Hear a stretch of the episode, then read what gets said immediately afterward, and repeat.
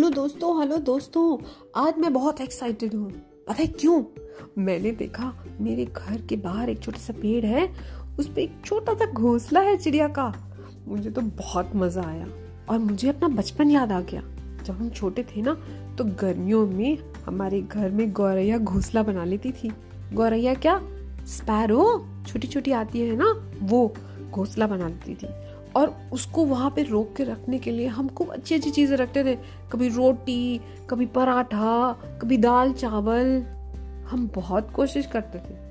लेकिन गौरैया वहाँ हमेशा थोड़ी रहती थी। कुछ दिन रहती थी, फिर फुर से उड़ जाती थी। अब पता है क्यों? यही इसी बात से मुझे एक कहानी याद आई। दो गौरैयों की कहानी। इस कहानी का नाम है चुन चुन और मुनमुन। तो एक छोटे से पेड़ पर चुन चुन और मुनमुन नाम की नर और मादा गौरैया रहती थी। एक बॉय था, एक गर्ल दिन भर वो उस पेड़ से, उस पेड़ तक, उस पेड़ तक फुदकते रहते थे। दाना दुनका चुकते थे और मीठी आवाज़ में गाना गाते थे। जैसे ही शाम होती थी, अपने पेड़ की डाल पर आकर बैठ जाते।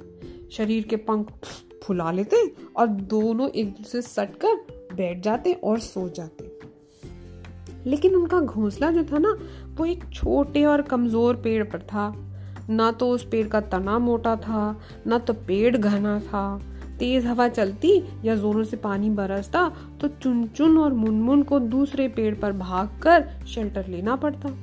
गर्मी के मौसम में तो दो घड़ी के लिए भी उस पेड़ पर बैठकर आप आराम नहीं कर सकते थे। इतनी धूप होती थी, इतनी परेशानी होती थी। तो उन दोनों ने सोचा कि हम घर बदल लेते हैं। दो दिन के बाद क्या हुआ? चुनकु चुन चुन जो था, वो खुशी से फुदकता हुआ लौटा और बोला, मुनमुन मुनमुन, जानती हो, आज क्या हुआ? आज मेरी मुलाकात एक फूला नाम की गौरैया से हुई, फूला। तो मुनमुन बोली अच्छा हाँ बोला, मैं एक घर के आँगन में दाने चुग रहा था और वो भी वहाँ पर दाने चुग रही थी। बातों ही बातों में उससे मैंने अपने घर की प्रॉब्लम बताई तो उस, पता उसने, जानती हो उसने क्या कहा? उसने कहा, अरे, गौरैया भी कभी पेड़ पर रहती है। गौरैया को तो घरों में रहना चाहिए, इंसानों के बीच। चलो, मैं तुम्हें रहने के लिए अच्छी सी जगह दिलवा देती हूँ। तो मुनमुन ने पूछा, फिर क्या हुआ? तो चुनचुन बोला, अरे, वो फुर से उड़ी और उसी घर के रोशनदान के अंदर चली गई। रोशनदान क्या होता है? वो ऊपर, दीवार में ऊपर एक वेंटिलेटर होता है ना, उसमें। और वो उसके अंदर चली गई। मैं भी उसके पीछे पीछे चला गया। वो मुझे एक बड़े से कमरे में ले गई। वहाँ पर एक अलमारी रखी हुई थी, जिसे दिखाकर फूला ने मुझसे कहा कि वो उसके ऊपर रहती है। मुझे भी वो बहुत अच्छी लगी जगह। उसने मुझसे कहा कि तुम यहीं रहने लगो। तो मुनमुन ने फुदक फुदक कर कहा, तुमने कोई जगह पसंद की? तो चुन बोला हाँ मैंने दूसरे कमरे के अलमारी के ऊपर रहने के लिए जगह ढूंढ ली है। अगर जब तुम देखोगी ना तो तुम्हें भी वो जगह बहुत अच्छी लगेगी। मुनमुन बोली, अरे, कोई कुछ कहेगा तो नहीं। कहीं कोई इंसान हमें ना पकड़ ले। चुनचुन हंसा बोला, अरे पगली, हम इतनी ऊंचाई पर रहेंगे, वो हमें कैसे पकड़ेंगे? फिर हम तो रोशनदान से आना जाना करेंगे ना, दरवाजे से थोड़ी ना आएँगे, हम किसी को परेशान थोड़ी करेंगे? लेकिन रोशनदान तो बंद रहता है। अरे फूला ने बताया कि रोशनदान कभी बंद नहीं होता, वो हमेशा थोड़ा सा खुला रहता है, वेंटिलेशन के लिए। हाँ और वो तो वहाँ दो साल से रह रही है। तो सवेरा होते ही दोनों ने अपने पुराने घर को छोड़ दिया और रोशनदान के रास्ते से अपने घर में आ गए। मुनमुन नई जगह आकर बहुत खुश हुई। फुदक फुदक कर उसने पूरा घर देख लिया। चहक चहक कर हज़ारों सवाल पूछे। नीचे ये लोग कौन है? ये लोग क्या कर रहे हैं? क्या हम इनका खाना खा सकते हैं? चलो चलो, ठहरो ठहरो। चलो, चल के फूला से पूछते हैं चुन चुन ने कहा दोनों उड़कर फूला के पास पहुँचे। फूला बड़े ध्यान से उन दोनों को देख रही थी। चुनचुन ने कहा, फूला, ये इंसान जो खा रहे हैं, क्या हम इसे खा सकते हैं? तो फूला बोली हाँ ज़रूर खा सकते हैं। मैं तो बाहर दाने चुगने जाती ही नहीं हूँ। इन लोगों की रसोई में बहुत खाना बचता है। मैं तो हर रोज दोपहर को पका हुआ खाना खा लेती हूँ। ओ, मुनमुन बोली, तब तो हमें बरसात में बाहर दाने चुगने नहीं जाना पड़ेगा। बोली, और क्या? कौन जाए बारिश में बाहर? चलो, इनकी किचन में चलते हैं। वहाँ बहुत सारा खाना मिल जाएगा फूला बोली। तीनों पुर्र से उड़कर किचन में पहुँच गए। एक बड़े से बर्तन में सफ़ेद रंग के दानों का ढेर लगा हुआ था। तीनों वहीं बैठ गए। फूला ने कहा, जिन दानों को हम चोंच से तोड़कर खाते हैं ना, ये लोग उसी को पकाकर खाते हैं। खाने में अच्छा लगता है। बाकी चीज़ें तो हम नहीं खा पाते। पता नहीं पकाते कैसे हैं, लेकिन ये अच्छा है। दोनों ने फूला के साथ सफ़ेद पके दाने चखे और वो उन्हें बहुत अच्छे लगे। वो क्या था? राइस था। राइस। खूब चहक चहक कर खाया उन्होंने और बहुत सारे दाने अपने घर भी ले गए। किसी के आने की आवाज़ आई, आहट आई से उड़ के ऊंचाई पे चढ़ गए। फूला ने ऊपर से दिखाया, देखो, वो जो सफ़ेद सफ़ेद डिब्बे है ना उसमें सूखे अनाज रखे रहते हैं। वही अनाज जो हम खेतों में जाकर चुकते थे ना, वो अब इन डिब्बों में रहता है और इन्हें खाकर आराम से बहुत दिन काटे जा सकते हैं। अब इसके बाद तो कोई चिंता की बात ही नहीं रही। दोनों आराम से रहने लगे वहाँ पर। हर रोज सुबह आँख खुलते ही चुनचुन और मुनमुन रोशनदान से बाहर निकल जाते थे।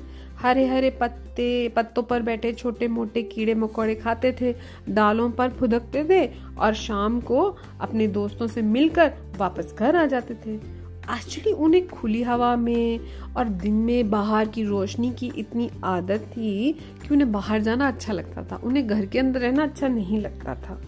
जिस दिन कभी वो लोग खेतों की तरफ़ निकल जाते तो अपने पुराने दोस्तों मंटू, बाबू, डोडो, शेरा, बबलू कितने लोगों के साथ मिलकर दाने चुपते उस दिन तो उनकी खुशी का ठिकाना ही नहीं रहता। उन्हें बहुत अच्छा लगता था बाहर जाना। बहुत देर में लौटते और कभी कभी पका हुआ सफ़ेद चावल खाए बगैर ही सो जाते। तो फूला उन्हें गुस्से में कहती, चलो खाना खाने। चुनमुन मुनमुन कहते, नहीं, आज हमारा बिल्कुल मन नहीं कर रहा फूला। आज हमारा पेट भरा है। तो क्या मैं अकेले खाऊँगी? तुम लोग मेरे साथ नहीं खाओगे? वो कहते, माफ़ करना बहन, पुराने दोस्त मिल गए थे। उनके साथ बातें करते हुए चुपते चुपते हम कुछ ज़्यादा ही चुप गए। अब शाम को हम तुम्हारे साथ खाएँगे। अभी बिल्कुल भूख नहीं लगी। अब बरसात का मौसम आया। आंधी, पानी, बारिश, हवा, ठंडी ठंडी हवा। आ, वो सब वो अपने रोशनदान में से बैठकर बाहर देख रहे थे। लेकिन उनका मन ना, उसको देखने से कभी कभी उदास भी हो जाता था। तो चुन चुन बोला पिछले साल याद है हम पानी में कैसे भीगे थे? वो बोली हाँ मैं तो मुझे तो बहुत मज़ा आता है मुझे तो बारिश बहुत अच्छी लगती है। बोली लेकिन हमारा पेड़ भी तो चरमरा कर टूट गया था पहले तो हम डर गए फिर उड़कर पीपल के पेड़ पे बैठे तुम्हें याद है ना? तो चुन चुन बोला हाँ याद है और पीपल के पत्ते कैसे पट पट पट पट पट, पट ताली जैसी बजाते हैं। इतनी आवाज़ हो रही थी कि मुझे तो तुम्हारी आवाज़ ही नहीं सुनाई दे रही थी। तो बोली चलो चुन चुन, थोड़ा नहा के आते हैं। चलो। और दोनों फुर्त से बाहर उड़ गए और नहाने लगे। उनको बाहर जाते हुए देखकर फूला आई और ज़ोर से चिल्लाई, अरे, चुन चुन, मुन मुन, पागल हो क्या? बाहर पानी में कहा जा रहे हो? भीग जाओगे तो बीमार पड़ जाओगे, वापस आ जाओ। फूला तो पानी से बहुत डरती थी, वो तो कभी बाहर गई नहीं थी। बरसात और जाड़े के मौसम में तो वो घर से बाहर ही नहीं निकलती थी। इसलिए इन्हें चहकते हुए पानी में देखकर उसे बड़ी हैरानी हो रही थी। दो तीन घंटे बाद जब बारिश रुक गई तो दोनों वापस आए और रोशनदान पर बैठकर अपने पंखों को सुखाने लगे। उन्हें बहुत दिनों बाद इस तरह से नहाकर बहुत अच्छा लग रहा था। तभी फूला आई और बोली, तुम लोगों ने भीग कर अच्छा नहीं किया, तुम लोग बीमार पड़ जाओगे। तो वो बोले, बहन, हमें तो इसकी आदत है, हमें कुछ नहीं होगा। इतने दिनों बाद बारिश के पानी में नहाकर पुरानी बातें याद आ गईं। हम सारे दोस्त मिलकर नहाते थे। अब कुछ दिनों बाद जाड़ा आ गया विंटर सीज़न आ गया। अब इतने दिनों में चुन चुन और मुनमुन का बंद घर में दम घुटने लगा था। घर के अंदर धूप तो आती नहीं थी तो उन्हें ठंड लगती थी। थोड़ी देर को बाहर जाते थे, वापस आते थे, फिर ठंड लगती थी। चुन चुन बोला, मुनमुन, ये घर अच्छा है सेफ़ है, यहाँ पका हुआ खाना मिल जाता है, लेकिन इसमें मेरा दम घुटता है। बाहर की धूप, खुली हवा, नीला आसमान और रात का कोहरा मुझे बार बार अपनी तरफ़ बुला रहा है और कह रहा है कि वापस जाऊँ और उसी पेड़ पर घोंसला बनाऊँ। मुनमुन बोली, तुम ठीक कह रहे हो। कई दिनों से मैं भी यही कहना चाह रही थी कि अब यहाँ दिल नहीं लग रहा। चलो हम अपने पुराने घोंसले की तरफ़ चलें। यहाँ के बंद कमरे, पका हुआ अनाज, अलमारी के ऊपर रखे हुए सामान पर रात को सोना अब अच्छा नहीं लगता। चलो। हम जहाँ पले हैं, जहाँ हम बड़े हुए हैं, वही हमारी असली जगह है, वही हमारा घर है। हमें उसे छोड़कर नहीं आना चाहिए था। चुन चुन ने कहा और फुर्र से बाहर उड़ गया। मुनमुन ने नीचे देखा, हर चीज़ को एक बार देखा, फूला को देखा और कहा, बाय बाय, अलविदा। आप सब अच्छे हैं, लेकिन मुझे अपने घर जाने का मन कर रहा है। और फिर वो भी उड़ गई। खुले आसमान में दोनों बहुत देर तक चू चू चू चू चू चू करके उड़ते रहे और अपने सारे दोस्तों को बता दिया, हम वापस आ गए, हम वापस आ गए, हम वापस आ गए। खुले आसमान में अपने घर पे, अपनी जगह पे रहने का मज़ा ही कुछ और है। तो हमने क्या सीखा? हमने ये सीखा कि चिड़ियों को अगर केज करके रखेंगे भी तो वो वैसे तो खुश नहीं रह सकती ना, जैसे खुले आसमान में खुश रहती है, जैसे जंगल में खुश रहती है। इसलिए उनको केज नहीं करना चाहिए। कहानी हो गई खत्म, पैसा हो गया हजम।